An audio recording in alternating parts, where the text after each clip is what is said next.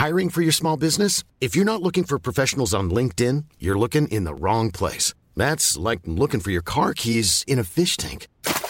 LinkedIn helps you hire professionals you can't find anywhere else, even those who aren't actively searching for a new job but might be open to the perfect role. In a given month, over 70% of LinkedIn users don't even visit other leading job sites. So start looking in the right place. With LinkedIn, you can hire professionals like a professional. Post your free job on linkedin.com slash people today. Are you PNLP?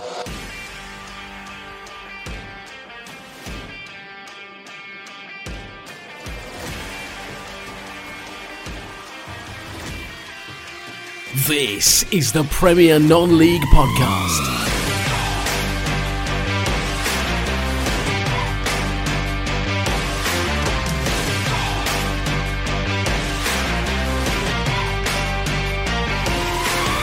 We are again, episode 41. A little bit depleted again, as per normal as we seemingly are. Just have seem to have a never-ending injury list at the moment. But welcome to episode 41 of the Premier Non-League Podcast. Right then, tonight James unavailable again, so I'm afraid you've got the dulcet tones of me, Trevor, and uh, joining me this evening I've got Gaz in his hotel room on the East Kent coast. You all right, Gaz? Very good, mate. How are you? Very well, thank you. And up in the northeast, where it's getting a little bit chillier, it's even getting chilly down in the south. But Chris May, welcome. Very, very good evening to you all. Now then, before we get before we get started on the football this evening, obviously we had some sad news at the weekend where a fan collapsed at the National League game between Bromley and Yeovil, and despite attempts to resuscitate him, some some very good work from the physio teams, I think from both sides, from Bromley and Yeovil. Unfortunately, the supporter passed away on the way to hospital, and obviously the game was abandoned. Um, our thoughts at the PNLP are with those from Bromley, from Yeovil, and everyone else connected with that sad incident. Sad that someone's gone to a football match and not return home at the end of it. But as I said, our thoughts with that Bromley supporter and their family this evening. Right, we'll apologise now a little bit because we're a little bit National League heavy tonight with what we're going to discuss. There's a fair bit going on, but we've got a few other bits and pieces from the from the pyramid that we'll pick out as well. And normally we'd start with a little bit of Worthing and a little bit of South Shields. And we're we're we're missing our two Worthing correspondents tonight, but we can't go, I don't think, without mentioning their result at the weekend. Can we, Gaz? Can we? What a result it was against who one of the favourites to win the league, um, or certainly be up and around around that sort of area, beating five one in their own backyard. Yeah, what a great result it was. Yeah. I think um, it's uh, the, the the weekend's results actually fell quite nicely for Ebbsfleet with Havant being beaten and um, uh, Dartford as well. So it's given Ebbsfleet pole position back again with some games in hand. But um, They've got to go to Worthing tomorrow though. they have Ebbsfleet are at Worthing tomorrow evening, where uh, I think both you and I are going to be at Gaz, aren't we? We are indeed. We are indeed. Tomorrow. It'll almost, it'll almost be a PNLP full house, will it? It could be, yeah. I think, yeah, I think James is back. Pete will obviously be on commentary, so um, yeah, could be, could be all four of us in one building for one of the very few times I think it's happened this season so far. James definitely finished Gallivant, is he? Or I think so, yeah. I think he flies back today, which is obviously why he's not with us this evening. But um, yeah, no, fantastic result for them. Um, so another tough test tomorrow evening. They're still sitting in those playoff positions, Worthing as well, keeping pace with everyone else. So um, they're doing they're doing quite nicely again. But we'll we'll move on as the other guys are not here to add their two pence into that one. And um, Chris, you've had quite a few games in the last couple of weeks, haven't you? Since we last last spoke. Hmm. And uh, one thing I wanted to ask you about, obviously, we spoke on that weekend, uh, that sorry, that Monday when we recorded. Jordy Mongoy had just signed for you on loan from Wealdstone. Hmm. What an impression he's made. Yeah, he can't stop scoring. No. Um, he um, he's the kind of player where I, I, I'm not quite sure he knows what he's doing at times. Yeah. Uh, but if he doesn't know what he's doing, defenders aren't going to know what he's doing. No, Um, there are times that he doesn't look as though he's got control of the ball, but he he has, um, and he he runs at people. He gets himself into good situations, good positions. You can tell he hasn't played a lot for a long time. Yeah. Um, you know, he really does blow up after about 65 minutes. But um, he's a real handful, and it's a it's a loan signing which has made a massive impact for us, and that's all you can ask for. Um, he's become he's very he's become very popular very quickly, which is great for him, not just the club. I think he needs I think he needs somewhere. I think he needs somewhere to to be wanted by the sounds of it and by the looks of it. So he, he, hit the ground running. Um, particularly on Wednesday night, we were away to Radcliffe, which is always a tough test away from home on midweek. And um, without wanting to be too um, well arrogant, we wiped the floor with them. The, the, the final score was two one, but we shouldn't have conceded, and we should have scored maybe two, three more goals. But we were outstanding, and he was part of that. I mean, the front three with uh, Lewis Alessandra and Darius Osei were unstoppable. So yeah, Jordy's come in. He's done great. Um, people are already asking, can we keep him until January? Can we keep him until April? Can we keep him whatever? You know. So it's good for the lad. He's done really well. It's, it's quite ironic, really, because obviously Barnet played Wealdstone at, at, at, the weekend, and Wealdstone looked very toothless up front. So while he's while he's firing away up in the north there, it looked as you know maybe it might work out for him when he comes back down again. I don't know. Well, let's hope so for the lad. I mean, we we had Darius Osei on loan at Ashton for a month. Um, he, he, had a few niggles, and Darius needs to play games. He's a bit. He reminds me a little bit of Wayne Rooney. Wayne Rooney always needed to play football. Um, it's no good. He, he was not. He, she. He wasn't one to be rested or rotated. You know, he just has to play to stay fit. And Darius needed game time, and we needed, but we had we didn't have time to let him get that. We needed an impact so he went to Ashton for a month and he's come back fly, absolutely flying. It's brilliant. So the loan, the loan system can work if it's used properly. Um, except if you're FC United Manchester and dock three points for fielding six loanies instead of five. yeah, we did had that, didn't we, a couple of weeks ago? Yeah. two points dropped at the weekend for you? Mm. Yeah, really annoying because um, again, it was a game we dominated. They got an early goal. It was a, a good goal, probably a foul in the build-up, but um, we dominated the game. And uh, they're they're a workmanlike team, Ashton United. They're not they're no great shakes, but they're very workmanlike. And um, we broke them down. And we hit the bar twice. We were unlucky there, but we got three one up with six minutes to go, and we just didn't defend two corners. That's it. That's the story of the game. We didn't defend two corners, and we but still top of the league. Yeah, um, indeed. A point, yeah. a point clear, a point clear, game in hand. If somebody had said to any supporter in uh, early August, you'll in the you know as you start December, you're you're you're a point ahead at the top of the league with a game in hand. Would you take it? I, and if any supporter said no, I wouldn't.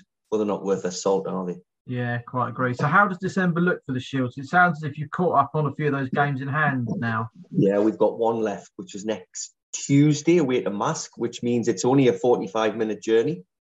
Um, they are struggling. They are heading towards the bottom of the table. We're at Stalybridge on Saturday, who are in the bottom three. Um, but then the crunch one, at the moment anyway, it's uh, a week on Saturday away to Gainsborough, who are currently third. And um, that'll be the big one. But South Shields are just starting to hit their straps a little bit. Um, uh, what I've seen over the last two weeks, I've been very impressed, particularly on Wednesday night. They were excellent and certainly no FA Cup hangover by the looks of no, things either. Not at all. Well, it's it's just cleared the decks, hasn't it? It's allowed us to to get. I mean, it, I'm just thinking, you know, had we been in the look at Alvechurch, if you look at Alvechurch, who obviously got to the second round, yeah. I think they've only played something like 12 league games. That's that's scary. You know, you're heading towards Christmas and you've only played 12 games. Yeah. Wow, they've got some catching up to do certainly have. And um, while we're staying the in, in the north as well, something you picked up on, and I, saw as well that late last night the Stalybridge chairman resigning, which I think he's been there quite a while, hasn't he? Twenty years, I think. Yeah, yeah. and it's a good club, Stalybridge.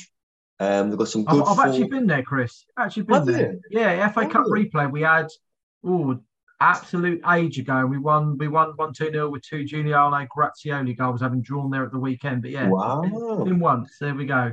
There's your fact for the evening, everyone. Yeah, Very good, very good. Giuliano Grazioli, there's a blast from the past. There's a blast. Um, so we're there, we're there on Saturday, and yeah, it's it sounds like he's not he's not well at all. He's been there twenty years plus. Um, I hope you know, health permitting, he can stay involved in some way down the line. We've just got to get him hopefully get his health sorted out. Not sure of the nature of the illness, if I'm honest, uh, but it's a good club and um, some good folk. Um, I, the the previous manager Simon Haworth's a good lad. Met him a couple of times, and um, we're there on Saturday. And, and again, goodwill and good sense, common sense. Um, after last night's um, England result, um, Saturday supporters to and players as well, of course, players and staff to get home in good time to get back for the England game on Saturday evening. So, you know, good sense, common sense from the clubs, from the league, and obviously goodwill from Stalybridge. Ultimately, the other home side. Uh, we kicked off at one o'clock on Saturday at home against Ashton because um, England could have played on Saturday but didn't. Um, so yeah, it's good to see that as a you know if, if you've got enough time, get get these things sorted out. It augurs well for good relations, and it means supporters can get both get both games in. Yeah, I didn't do any games. Sorry, I didn't do any games at the weekend. Did you notice any? Did, did, it seem to affect the players any anything by starting that a little bit earlier? Obviously, Trev, you're up at Barnet and mm. you're at Ashton. I'm still it? I'm still waiting for Wealdstone to turn up, but. um, but I didn't get to, I didn't get to any games, so I I haven't I didn't see it, but I didn't know if it would affect the players getting up that little bit earlier when they're used to a three o'clock. But then I suppose more so for Barnet, they TV games sometimes early kick off on a on a mm. Saturday, so they're, mm. they're a little bit more used to it. But the more for Chris, I suppose, getting across. Yeah, I didn't notice anything. I, one thing I did notice, obviously, the attendance has just dropped slightly to um, eighteen hundred. I don't think there's yeah, actually that, that, many in the. There wasn't actually that many in the ground. I think that includes season ticket holders, and some might not have been there the one o'clock kickoff might have prohibited a few.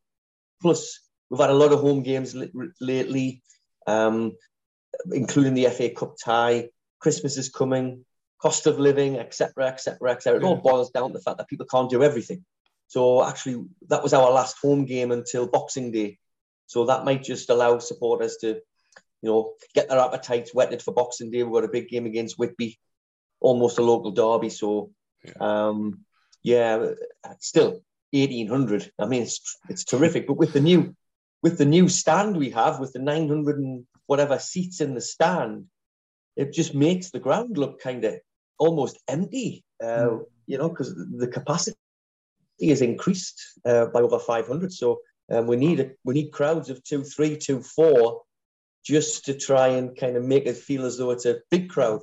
If that makes sense. Yeah. yeah. Those early kickoffs bring us nicely onto the National League stream in, in a moment. But what I wanted to ask the pair of you really was last weekend, obviously, we saw clubs move the games to, or leagues as well, move games to one o'clock, but then obviously allowed the flexibility to go back to, to three mm. o'clock. And it's a bit more difficult in the National League where you've got policing, you've got a lot of stewarding, you've got catering staff and everything that you would have got in early, all that sort of stuff. So, you know, I appreciate that would, would have been harder to, to move back. But having then seen it again, you know, most of today, clubs are coming out and asking the question, can we move? Should leagues have looked at this back in the summer and mm. worked out two different models of progress and gone, right, well, we could have an issue there, we could have an issue there. So, well in advance, rather than the beginning of the month or the four week period it starts, should they have come out and said, you know, here you can play on so and so day, or you can play there. Literally, so it's not going to cause any issue. Yeah.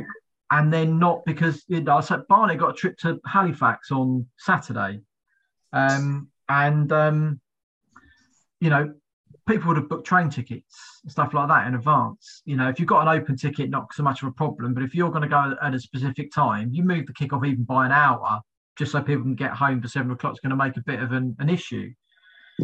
Um, so yeah, the first part of that question, you know, for both of you, do you think that you know the league should have looked at it way back in advance and gone so everybody knew weeks and months ago, whatever scenario happened for England, it would have fitted around it rather than we're doing it a few days beforehand.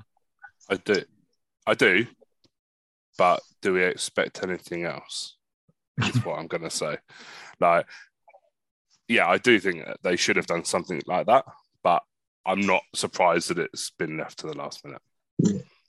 Um, I agree with that, but I would also add that by in doing so, the superstitious among football, the football fraternity may have thought, well, if we do all this, what happens if England don't get out the group? We've put all this in place and England didn't get out the group. What a waste of time that was.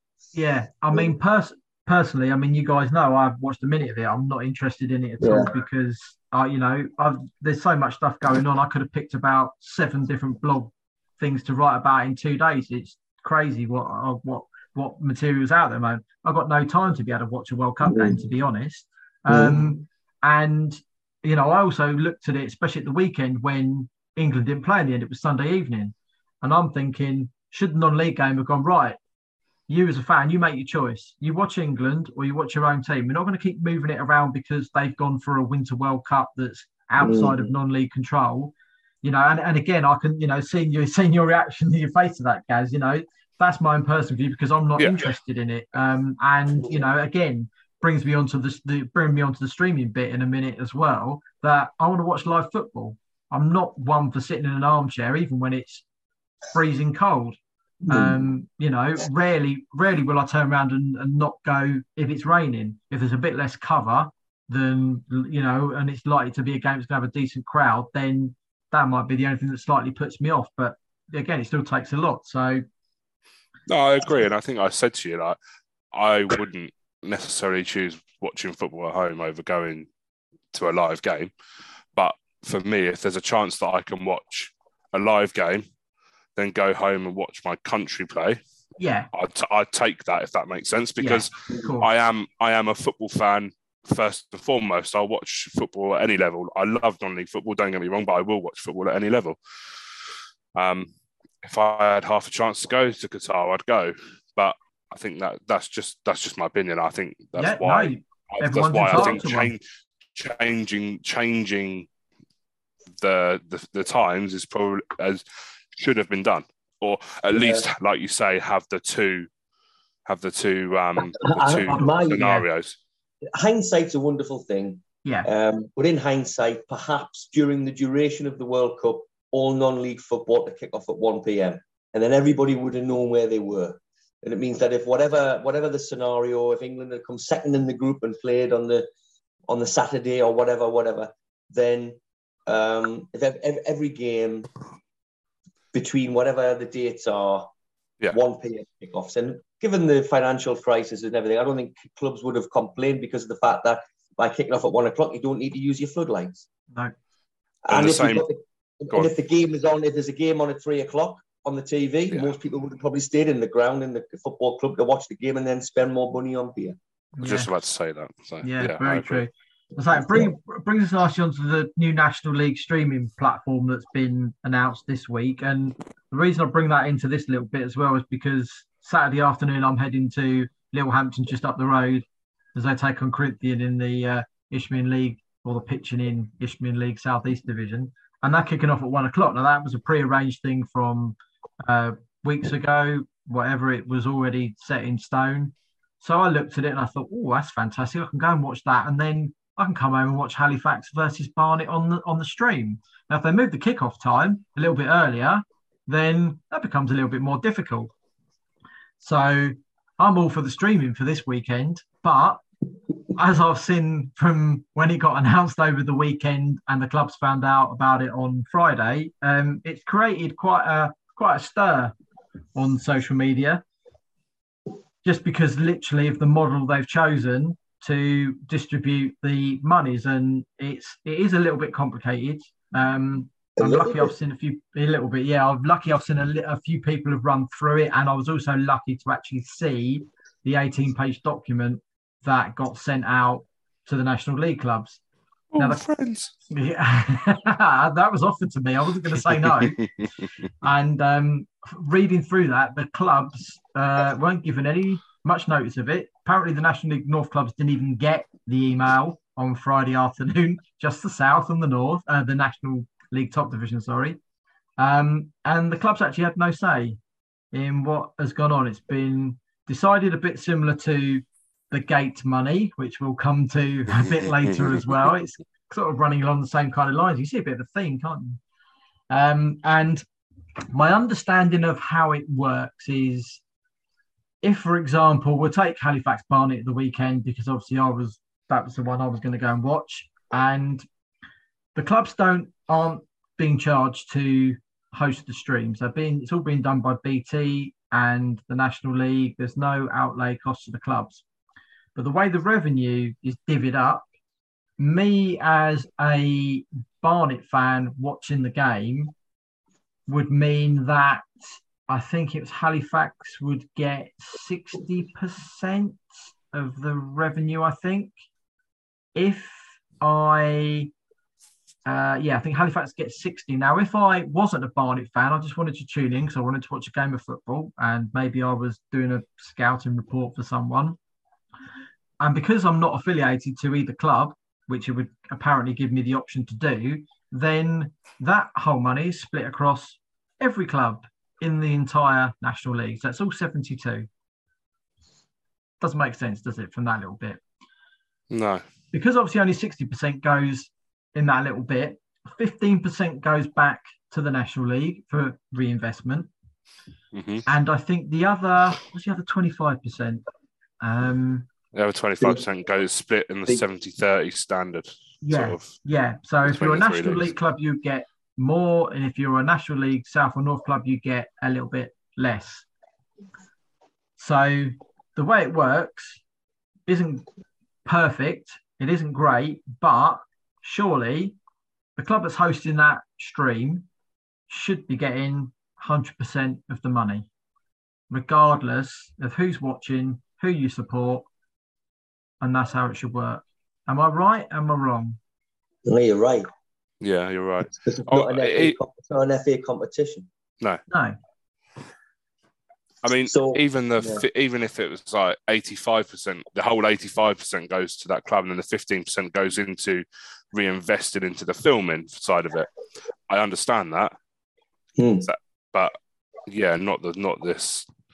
Yeah, I mean, I mean, you know, for example, say, why should Worthing be getting a share of me watching Halifax against Barnet or Dagenham and Redbridge against Boreham Wood? You know, That what, what no, what relevance has it got? Um, you know, to, to that going on. But So when you see if you book that stream, Yeah. you you have a choice of saying you are affiliated to Halifax or you are affiliated to Barnet or neither. yeah, Well, anybody could fiddle that. you just say, well, you know, yeah. I mean, I I haven't I haven't opened the platform up at all to Mm. have a look to see how it works. I wait till till Saturday to see how it goes. I'll have a bit more of a clearer idea then. And um, I can see why they've rushed it out to do it now because the 3 p.m. blackout is on hold until January while the World Cup's on. So you've Mhm. got a two week window to be able to have a look at it. And they've purposely done the National League and not the North and South yet to make sure that the lower two divisions weren't burdened with any costs during the test run. It's split solely down there, which I can understand. But the North and South clubs benefit during this two week testing period as well from revenue made as well, which I don't think is is excuse me is right either.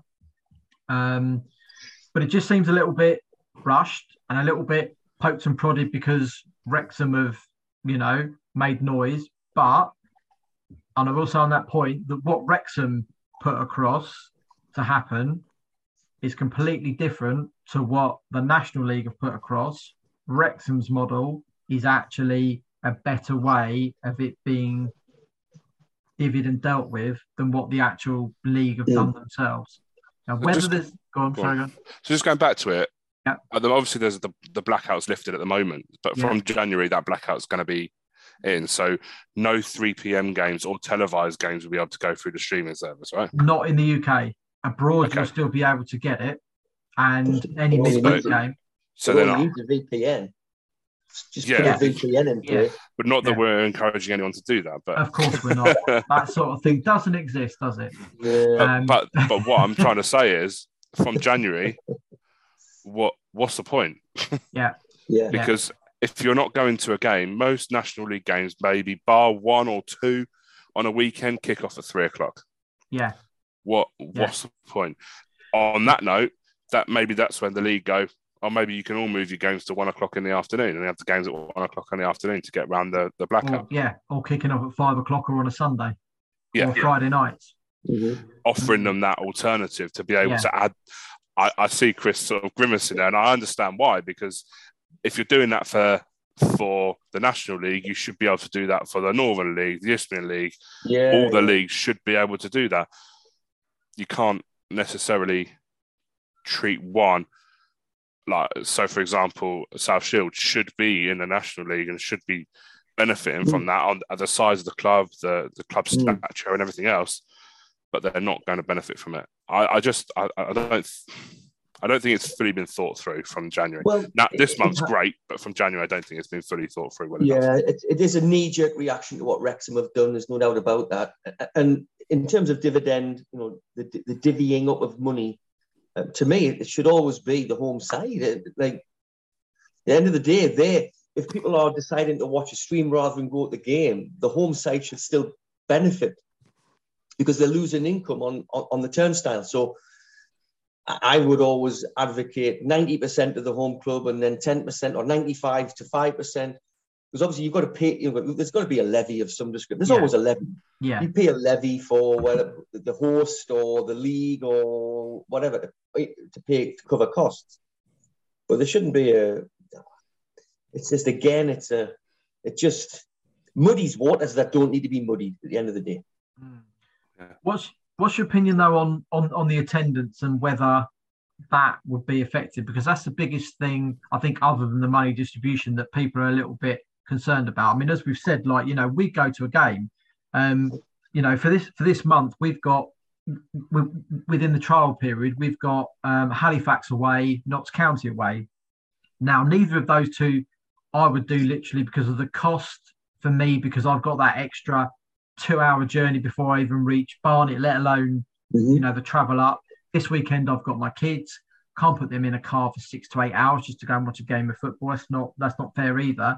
Selfishly for me, it's great. I can watch both of our games on Mm. those two nights. It would mean potentially that a local club would not benefit from me being there and getting my money that way, but I would then be supporting my club or like you know we're away on both games that, that we'd be playing. But if it had been Eastleigh away, been Dorking away, Maidstone, I think I counted this morning when I was talking to someone else. I've got eleven National League away games that are closer for me to get to than actually getting to my home game at the Hive.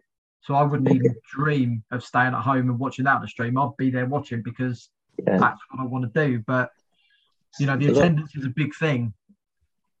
Um, South Shields Football Club have always been against us um, providing commentary for home games because the fear is people will take an easy option and decide just to listen to the match on the radio rather than go to the game, particularly in the winter months.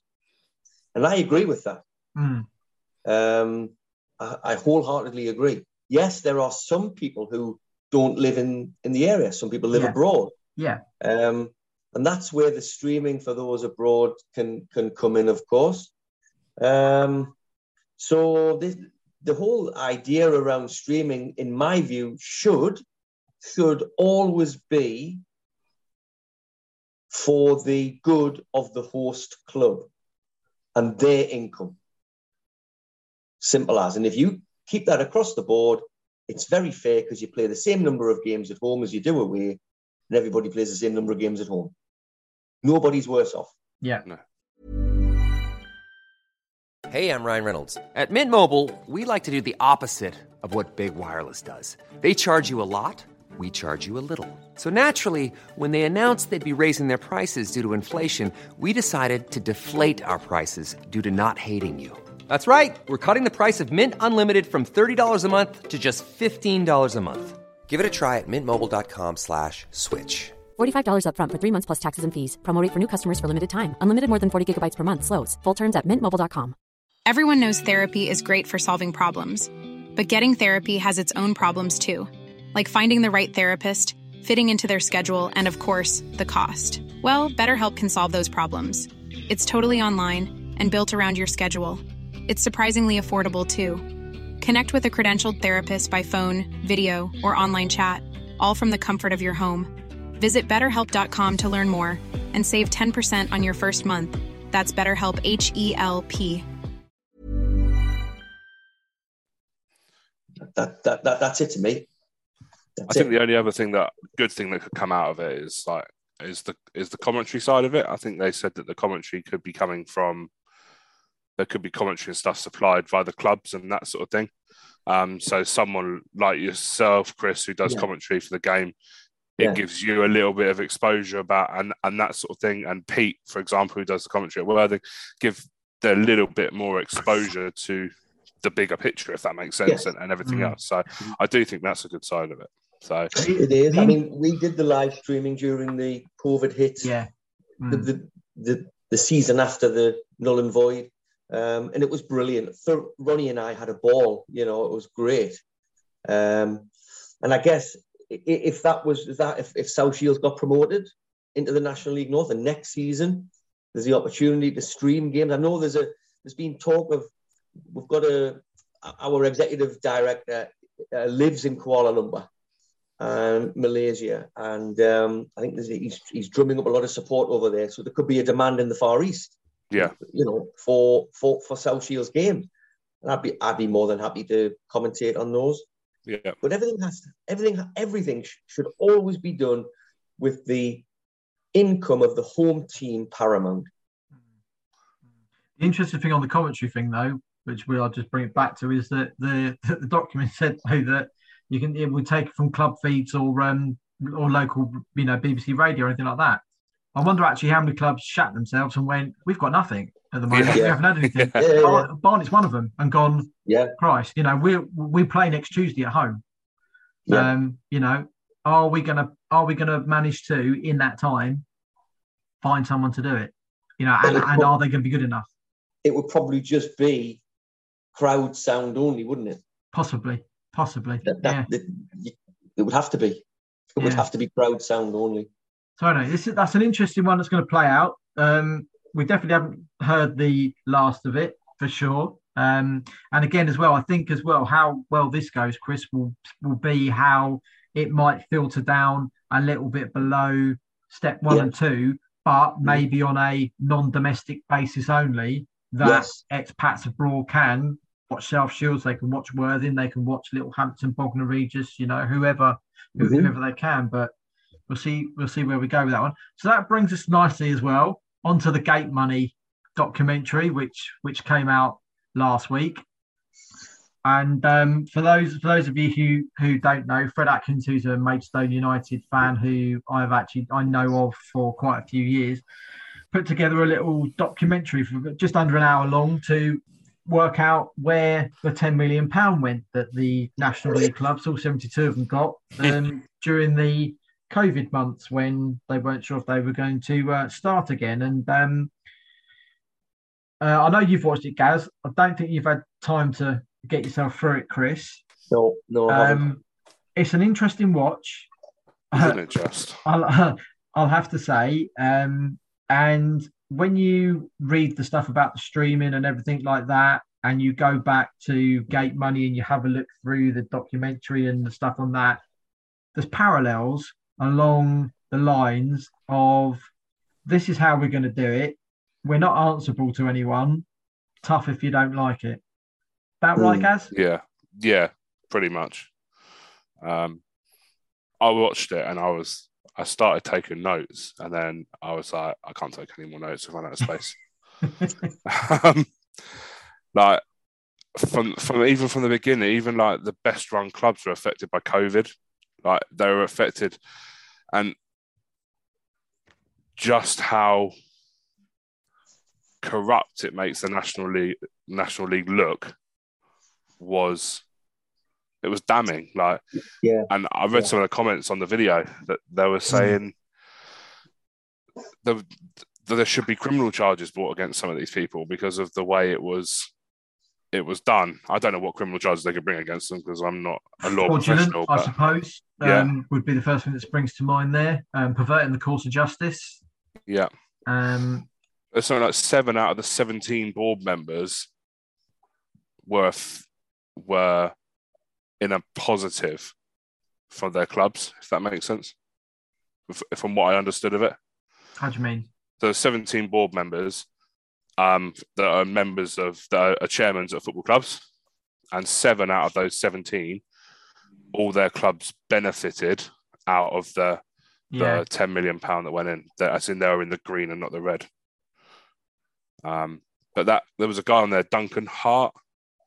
I think yeah. he was what they called non-league boffin. I think they called him. Yeah, that's right. Yeah. Um, like he made such a simple, made it such a simple process, and showed probably the way it should have been done by dividing everything up by the total number of attendance and, and working out how much each person is worth and then giving the clubs that much money. This is how much yeah. your average gate was. This is how much mm. money you should have. Mm. Yeah. Um, and then going through, friend of the pod, Mark White, was on there a few times talking about it, and I think he actually made a lot of sense in what he was saying. Um, go and watch it because it's definitely worth it's definitely worth watching. If you're a fan of non-league, you should. Be, I I think you should watch it. Um, I've had plenty of time today to watch it while we before we recorded, so I made a point of watching it. Um, and the, the only thing is, like Gaz, is that obviously it's now two years down the line. And yeah. it's like what what can be done. Um, I think it's it's a great eye opener um, into how it shouldn't have been done.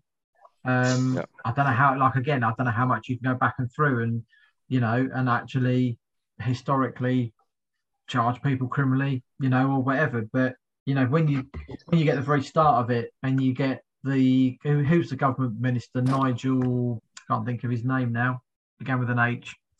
Um, standing up in the Commons and going, yeah, it's all going to be based on gate receipts. Yeah, yeah. And then basically going to the National League, here's your 10 million, go and do what you like with it. Do what you want with it. And absolve themselves of any blame out of it. Camelot said, yeah. we don't want anything to do with it either.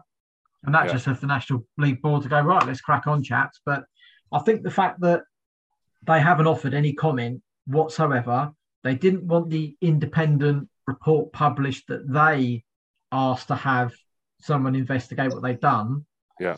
Just shows that they know they've done wrong and they're not yeah. prepared to come out and say you know even even offer an apology or how they arrived at the figures they did for some of those clubs.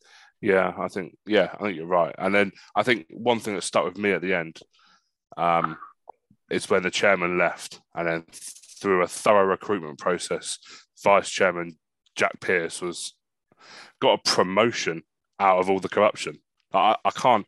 I mean, being a Worthing boy and Jack Pearce being Bognor, I can't stand the bloke anyway. But even more so, like someone, if you do wrong and get a promotion, it just sends the wrong type of mm. message to everyone, mm. doesn't it? Mm. Like, if I did my job wrong and then got a promotion, I, I, I don't know what would happen. It wouldn't happen. That's the, the long and short of it is it wouldn't happen. So, so, so I haven't watched it yet. Um, if I watched it, would it perhaps reopen old wounds of mine from the COVID times? Possibly. Possibly. Um, yeah. I mean, I, I mean, I said when I wrote the a blog the, the other evening for it on my on my site um, that I said that I think if the National League, National League North and South clubs knew at that point then that they were going to get a minute amount. Some of them, some of them benefited from it because their attendances were lower but got more money, and others with Mark, Mark White openly admitted that he benefited from it. Yeah, yeah. Dorking and Tonbridge both did, and you know, there's but they could see the problem that was going to come from them getting extra money and others not getting the cash they should have had. I either likes of you know, Maidstone averaged over two thousand the season before when it was stopped. Tonbridge's average is under a thousand. Dorking's probably would have only been around about a thousand. Yet they all got the same amount of money. I think. Yeah, Chester in the north average, you know, probably 16, 1800. Got the same as say maybe Alfreton, who were averaging six, seven hundred. You know, people could see where the problems were going to come. Mm-hmm. Um, and um, I thought, you know, I said, I think if, if the clubs knew then what they were getting, the fact that when they got to January, everything was in a loan. You get saddled with that for 10 years, regardless of whether you're still at the club in 10 years or not. They wouldn't have kicked a ball. They wouldn't have started. But the fact they've got you know, the ratio of votes as well is so improportionate. You know, the National League and South get four votes between them. Every National League top division club gets a vote each. It's you know, it's not right and something that needs to change. You're you know, you're a member of a competition. You should be entitled to vote on it, not you know, not flipping four votes between you. It's it's ridiculous. But um, yeah. yeah, it might open a few old wounds, but um, it, it it does explain a it does explain a little bit. And like I say, that you know, the National League with their reluctance to actually put anything forward, um, you know, doesn't really paint them in a good light. I've got to say. Yeah, yeah. I might watch it. I might not. I think something that stuck in my mind was um, the Secretary of State for the DCMS, uh, Oliver Dowden. Yeah. who is the MP for Borehamwood, and then Borehamwood did significantly well out of the uh, payments. Yeah, again, it just it just stinks of um, corrupt. Um, and when things are corrupt, changes need to happen. But changes happened, and the vice chairman got promoted to the chairman. So there we go. and South Shields want to be in the National League. Yeah. well. right. So having talked gate money to death, having talked streaming to death, let's talk York City's new manager, shall we? David David Webb, not the David Webb that was once in charge at Southend and played for Chelsea and that one, which was the first thing I looked at and thought, hello, that's a, that's a bit of a mm. bit of a throwback. But no, a relatively unknown David Webb who has a lovely CV of academies and consultancy and everything, a one amongst some wonderful clubs. But this is the National League. Have we got another David Unsworth situation mm. on our hands, chat? Yes. Good answer. Yeah. yeah. Well, well, it smacks of it, and there's every risk. You know, there's the risk that it, it, really will be. Still can't get over. It's like uh, people. We drew. South Shields drew with Ashton on Saturday, and yes, it was a you know three three draw. People were shouting on social media, "Phillips out, Phillips out." Top of the league. You know what I mean? People are just stupid, man.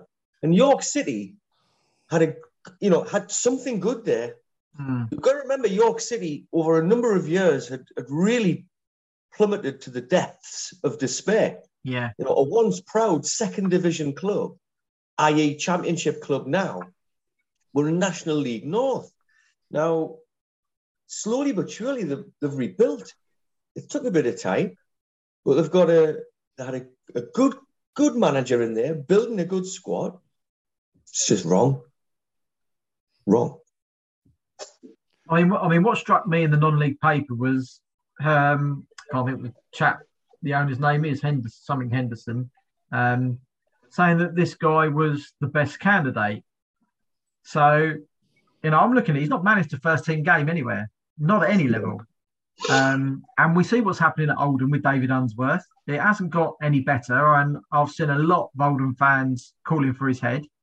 Um, they've got a squad that numbers around about 45 now and I saw them in talk to another two players rumoured to sign. It was either this morning or over the weekend. And I thought, how far do you go with this before you think you've got to put your hands up and go, that's completely wrong? But are we going to get into the same situation for York City? Well, whether York City can afford to have 45 players in the first team squad, I'm not sure. But um, I don't think Oldham can, to be fair. But you know, at the end of the day, um, I, you know, you call these you know, head coaches rather than managers. But unless you can manage people, you've got no chance. You can be the hmm. best coach in the world. Look at Steve McClaren, had a decorated career as a coach under Alex Ferguson, etc. Tremendous. Players all over the world have said, what a magnificent coach. But you've got to manage people as well. And uh, this is where they're going to come unstuck, in my view. Any, you know, there's a lot of good coaches out there, UEFA A and whatever licenses they've got. Magnet, brilliant, brilliant. They could put on a good a good session and keep players interested in training. But if these people can't manage people, they're on a hiding to nothing. Yeah. Do you think that's why the guy's come in from Leeds as well? So the guy, the the, the guy that's coming to lead as a number two, may be more of a people manager mm. than him. I'm just adding a little bit of a. I, yeah. I agree with you guys, but I had a little think about it earlier, and I think he's he said he matches the club's long-term vision. So, what is that club's long-term vision? Do we know? We don't know. Well, yeah, is that I mean, yeah, club's long- in- long-term vision to go with a more of a youth setup to bring youth from within the club? In which case, this guy is the perfect candidate, having been ex Millwall, AFC, Wimbledon, Palace, and etc. Academy coach. I think, I mean, Um, reading what I read in the non-league paper, that's that's that's the vision they've got. They want him to manage everything. But I looked at it and I read it, and my head went, "This is the National League. Mm. This is the National League. It's not. Yeah. It's not League Two upwards where you might get someone in to do that, and you get to the Premier League and you want all your teams playing the same way, and you will oversee from the first team right the way through. But this is the National League, Yeah. and at the moment they're facing the wrong way as well. Yeah. He's got to win And- games, but Yeah. build this vision. Along with you, Joe, I think we've both had the added advantage of seeing York a couple of weeks ago Yeah. down at Dorking, Yeah. and they offered very, very little. There was a lot of players there lacking confidence Hmm. and just really they they showed nothing. They didn't really show. There was never any sort of desire to get the ball into the into the final third. To be fair, it was just a case of knock it around, try not to lose. Unfortunately, they lost one 0 But then I know you were at Barnet at the weekend, but I had the advantage of watching York again against Wrexham on the TV at the weekend, and they were they were much improved. So has this new guy been in there this week? I don't know when he was announced. I can't remember when he was announced. Whether he Uh, he was in the had a stand on Saturday. Start. He started work today, Monday. Okay, so he he but he would. I'm sure he's went into the dressing room and had a chat with them before. So m- maybe he is better people manager than we thought. He's completely unknown, and I and I do get it. It is the National League, and it is a it's a very unforgiving league. Like it doesn't matter who you are. We've seen we've we've seen with Wrexham like they're not completely invincible that they should be. Anyone can beat anyone on their day. Dorking Yeah. beating Barnet, for example, and and, and that sort of thing. So, given the benefit of the doubt, but I do think it's a very strange Mm. Yeah. appointment. But Mm. also, it's an appointment that I think would have been researched as well. I don't think it's just made a snap decision, Yeah. like because he's not a known he's not a known person. He's not even like we said about David Unsworth. David Unsworth is a name. He is a name. This guy isn't even a name. Like we don't Mm. know who he is. Mm. Like I just just adding that different perspective on it. There's clearly some research been done there. Um, When you look at his CV at Real Betis and Hoffenheim and Mm. the stuff that he's done with those clubs, there's clearly been a bit of research done about who he is and what type of person he is and what type of coach he is and how he works. The, the worry is there, the number of clubs he's had. He should be about 75 years old, you know. Yeah. yeah. Like, I, I get it. I'm just trying to add a bit of a positive Yeah, yeah, spin on yeah, for York yeah. fans. Like it, it, it's it might, something. it, it Yeah. might pay off. It really might. And if it does, brilliant, because, you know, it's York City and uh, they're not too far away from us. We class them as near rivals and uh, we don't want anybody to fail, No. but it's No. just. Uh, I mean, we'll I- check back at the end of the season and see if it was an inspirational Um, appointment. I mean, shall if you look at, I mean, if you look at, excuse me, Luke Williams at Notts County, that's worked. I, I haven't heard of him before, but they do have a way of how they, excuse me, structure their club, how they sign their players, how they get their managers in, and he's literally just carried on what Ian Burchnall did. I hadn't Yeah. heard much of him before he came in as well, but both of them had managed first team games. Unsworth, I'd love to have seen him do well and actually prove that you can come from the environment he was in and make it work. But if anything, it's got worse there. And all they seem to be doing is throwing more money at more players, which then creates the toxic atmosphere of too Mm. many players, not enough for anywhere near the match day squad. They're not going to play. They start bad mouthing the club, rah rah rah. And before you know it, you're National League North. Simple as that. And you look at the bottom two in the National League as we record this evening, are Scunthorpe and Oldham. The two sides that got relegated out of the Football League last year. That shows you how difficult this league is when you come down and absolutely. yeah, and um, you know, I just think you need, you've got to have that experience of the National League if you want to get out of it the right way, rather than going for someone that you hope is going to do it Yeah. for you. I think, Gaz, what you said there about. I you know, agree, you- I agree, You were but- impressed. You were impressed with them on Saturday compared to when you saw them previously. Could they have just been playing like Yeah. that because it was the TV cameras on them? because it was Wrexham As Wrexham as well. and it was Yeah. Wrexham. Mm. Yeah. So the proof will be in the pudding on on a night when they're not when they're playing someone more of their ilk. Yeah. Can they can they do it on a Tuesday night away at Maidenhead, eh? That's what we say. anyway, let's get away from the let's get away from the National League now and have a look at the FA Cup third round draw, which was made after uh, after we last recorded. And gents, no TV picks for the four non-league clubs still in it. Are we a little bit surprised, or do you think the draw wasn't that favourable for them? I think what it does is it further illustrates the fact that the National League is just more or less League Three. That's not, it wouldn't be seen as a, a possible giant killing anymore. Had there been old style conference clubs, still part time, then probably.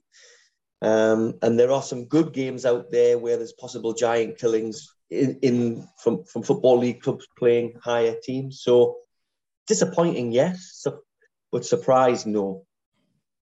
Yes. Nah, I'm not surprised either. But I think with Boreham Wood third season in a row being in the third third season in a row, isn't it? In the in the third round of the FA Cup, I think it's it's a game where they could possibly. I mean, I fancy Boreham Wood against Accrington. I think they'd give it a good go. I think it would be an entertaining TV clash, but when you see the likes of Man City playing Chelsea in the FA Cup, Mm. you can see why you, Yeah. you, you can't. As much as we all love non-league football, Mhm. if you've got a choice of watching Boreham Wood versus Accrington or Man City versus Chelsea, I mean, I know what I'd pick, but a lot of people are going to go for the Man City versus Chelsea, aren't they? Mm. Which is sad. is- yeah, it is sad, but it's, it is the FA Cup third round. So yeah, the Premier League clubs, the Championship clubs do come in. Big money now. Um, so I'm not wholly surprised at all. But you look at Dagenham and Redbridge or Gillingham against Leicester. Now, the Daggers are hit and miss. Gillingham are having a right struggle at the bottom of League Two. There's a little danger they might, if they carry on, drop into the National League. It's a home tie against a Premier League club. I would have thought that would have been picked out because you've Yes. got a chance of a massive upset, whichever Yeah. one of those two clubs hosts Leicester. Hmm. That's where I think they've Yeah. missed a trick a Yeah. bit. The Um, missing you know, trick there, definitely. um, Chesterfield, West Brom, National Yeah. League against Premier League uh, against Championship. You still got that gap though, haven't you? You haven't got the gap, but yeah, it's not going to doesn't whet the appetite. But certainly the game before the Man, aforementioned. Man game- City, Chelsea don't whet the appetite for me, but Yeah, there's no shock I in that No, one. but that- remember, remember what the remember the world we live in. We Yeah, are in I a know. minority. Yeah, Gotta I know. Yeah, the world is Yeah. the world is built to cater for the majority, isn't it, and not the minority. Yeah. And and uh, as much as I'd love to watch those games on a Friday, Saturday, Sunday, Monday, ninety-five percent of people would much rather watch Man City versus Chelsea or, Mm.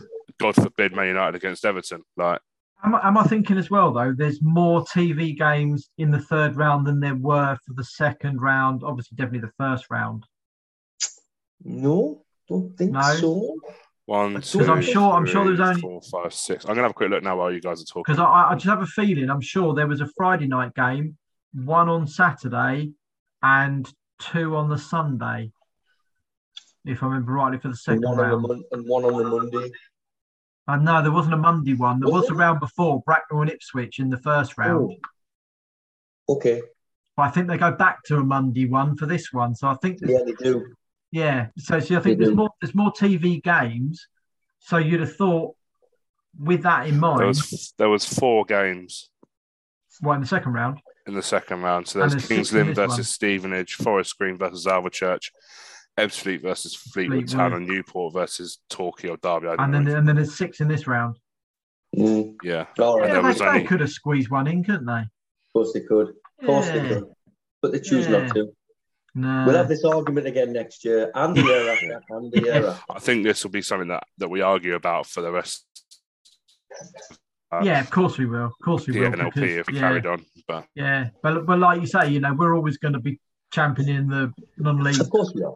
Trumpet, and You know, Should we move on to the non-league, that's what it uh, the long league version of the FA Cup and go to the FA Vase? Let's get into the VAR, shall we? And Chris, what what stuck out for you when the draw was made this afternoon? Um, FA Vase fourth round proper, and not one single Northeast team left. really? Unheard of. Blimey. Oh, there isn't, Um, is there? The No, North there isn't. Dom- the Northern League has dominated the FA Wow. For Wow. decades. And finally, finally, there's proof there that the the Northern League has lost its stranglehold on a competition that it thought it owned. And I don't mean the league, I mean the hierarchy, who saw it as the the annual jolly for non-league finals day. And historically stopped, it prohibited clubs from from moving up the pyramid. They they didn't want the clubs to move from the Northern League into the Northern Premier League, hence the saturation of clubs in the Northwest. But over the last six years, that's changed. And if you look at the Northern Premier League East, there are a lot of local clubs. And I mean, in the in the in the Premier League, our South Shields division, you've got South Shields, Morpeth, and Marske. And in the league below, you've got Shildon, you've got Stockton, you've got Hebburn, you know, Dunstan. And so those are the clubs who have won the and uh, have won the FA Vase over the years, you know, and Spennymoor before that. Yeah. So um, it there it is just the the start of the weakening of the power of the Northern League, and there's a lot of people out there, particularly in the northeast of England, who will be absolutely delighted. Not the clubs who are still in the com- who's trying to in, play in the competition, Yeah. but there'll be a lot of people out there saying, "Yeah, we've finally broke the stranglehold, and clubs are being allowed to progress." Yeah. Gaz, what's sticks out for you? There's one Sussex team left in there. There is. Go on, Peacehaven and Telscombe. Is that it? Uh, No, I'm, thing, I'm just, I'm Yeah. asking. Newport, Newport Pagnell are in there again. Yeah. Now, this Yeah. round last season, the fourth round was when Littlehampton got reinstated Yes. after uh, Athletic Newham played an ineligible player. And from that round onwards, they had a home draw all the way to Wembley. So is that an omen, do you think, for Newport Pagnell being drawn at home in, in this round to get Perhaps. all the way again? Perhaps. The, I mean, South Shields played against them in 2017. So the, the Newport Pagnell are clearly a team that is used to playing in the competition, a lot of experience. Um, a betting man would have a tenner on them. I, I, it shows how difficult a competition it is, though, because Oh. obviously, obviously, though, Littlehampton and uh, who are the other semi-finalists last year? Um, someone else moved up to step four, so two out of the four semi-finalists weren't in this year's competition. But Loughborough students, who Littlehampton played um, in the semi-final last year to get to Wembley, went out. I think the round before this one, before the 3rd Mhm. round, um, but they're running away with, with with their league this year. So it just goes to show it's not that easy to actually defend it. Um, you know, so they're, they're, they're doing well to keep in it. One that sticks out for me: Jersey Bulls and Romford. I was just about to say Jersey Bulls. Yeah, because Romford got relegated last year out the um, Isthmian North Division, and I think they're doing a slightly Yeah. having a better run in the Essex Senior League. So that um, that's a pick up one. Two two um, two Kent sides still in it. One a former winner. So you've got, I think, if I'm right, two former winners in there: Deal Town and Newport Pagnell.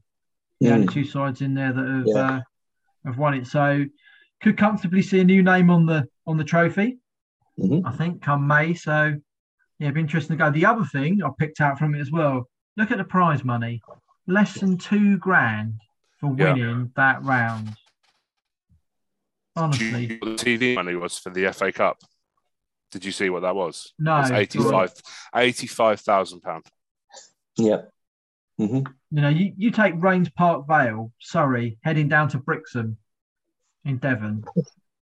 You That's know, not even going to cover their costs, is it? If they lose, no, if if if Brixham Brixham win that one, most of that two grand's gone. on flipping Raynes Park's expenses. It's, uh, you know, ridiculous. I was going to say Romford and Jersey, but obviously Jersey have to pay a bit extra to be in our competitions and leagues. Yeah. So that's that's pretty much covered. But yeah, I thought that's a you know you looked at that and you think that's just ridiculous. It's you start to think, is it actually worth it? Yeah, yeah, yeah. Um, I mean, I've got to say when I when I was secretary at Wicker a few years ago, and obviously we were in the FA competitions, we were in both the FA Cup and the Vase then as well.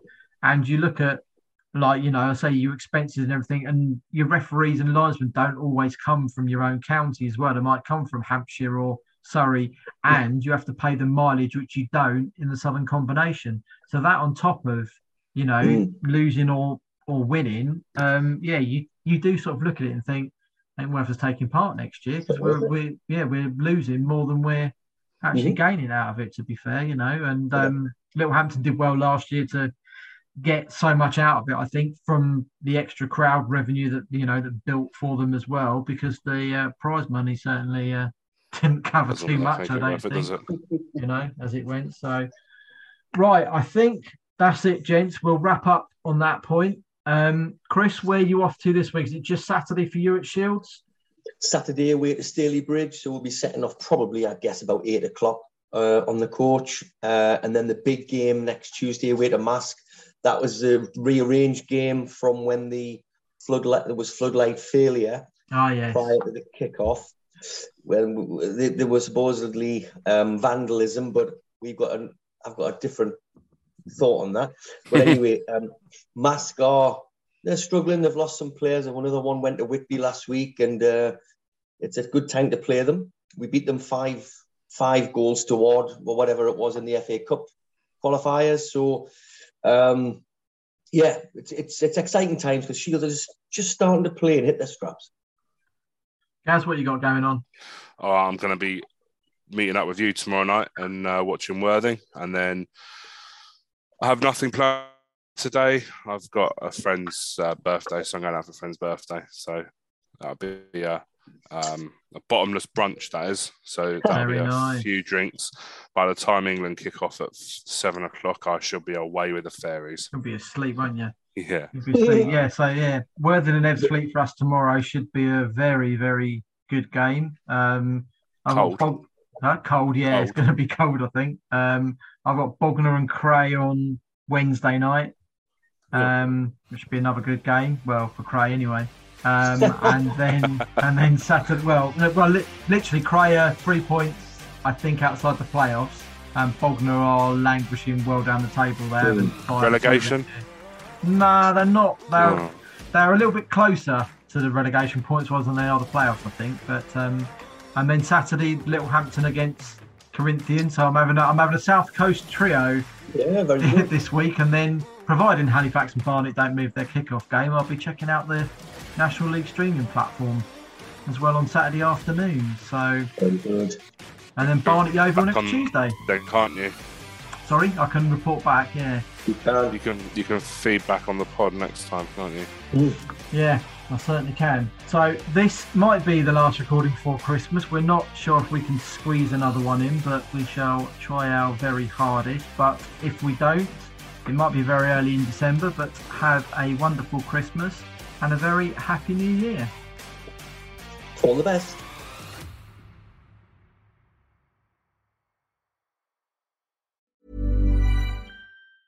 Mom deserves the best, and there's no better place to shop for Mother's Day than Whole Foods Market. They're your destination for unbeatable savings, from premium gifts to show-stopping flowers and irresistible desserts. Start by saving 33% with Prime on all body care and candles. Then get a 15-stem bunch of tulips for just $9.99 each with Prime. Round out Mom's menu with festive rosé, irresistible berry chantilly cake, and more special treats. Come celebrate Mother's Day at Whole Foods Market.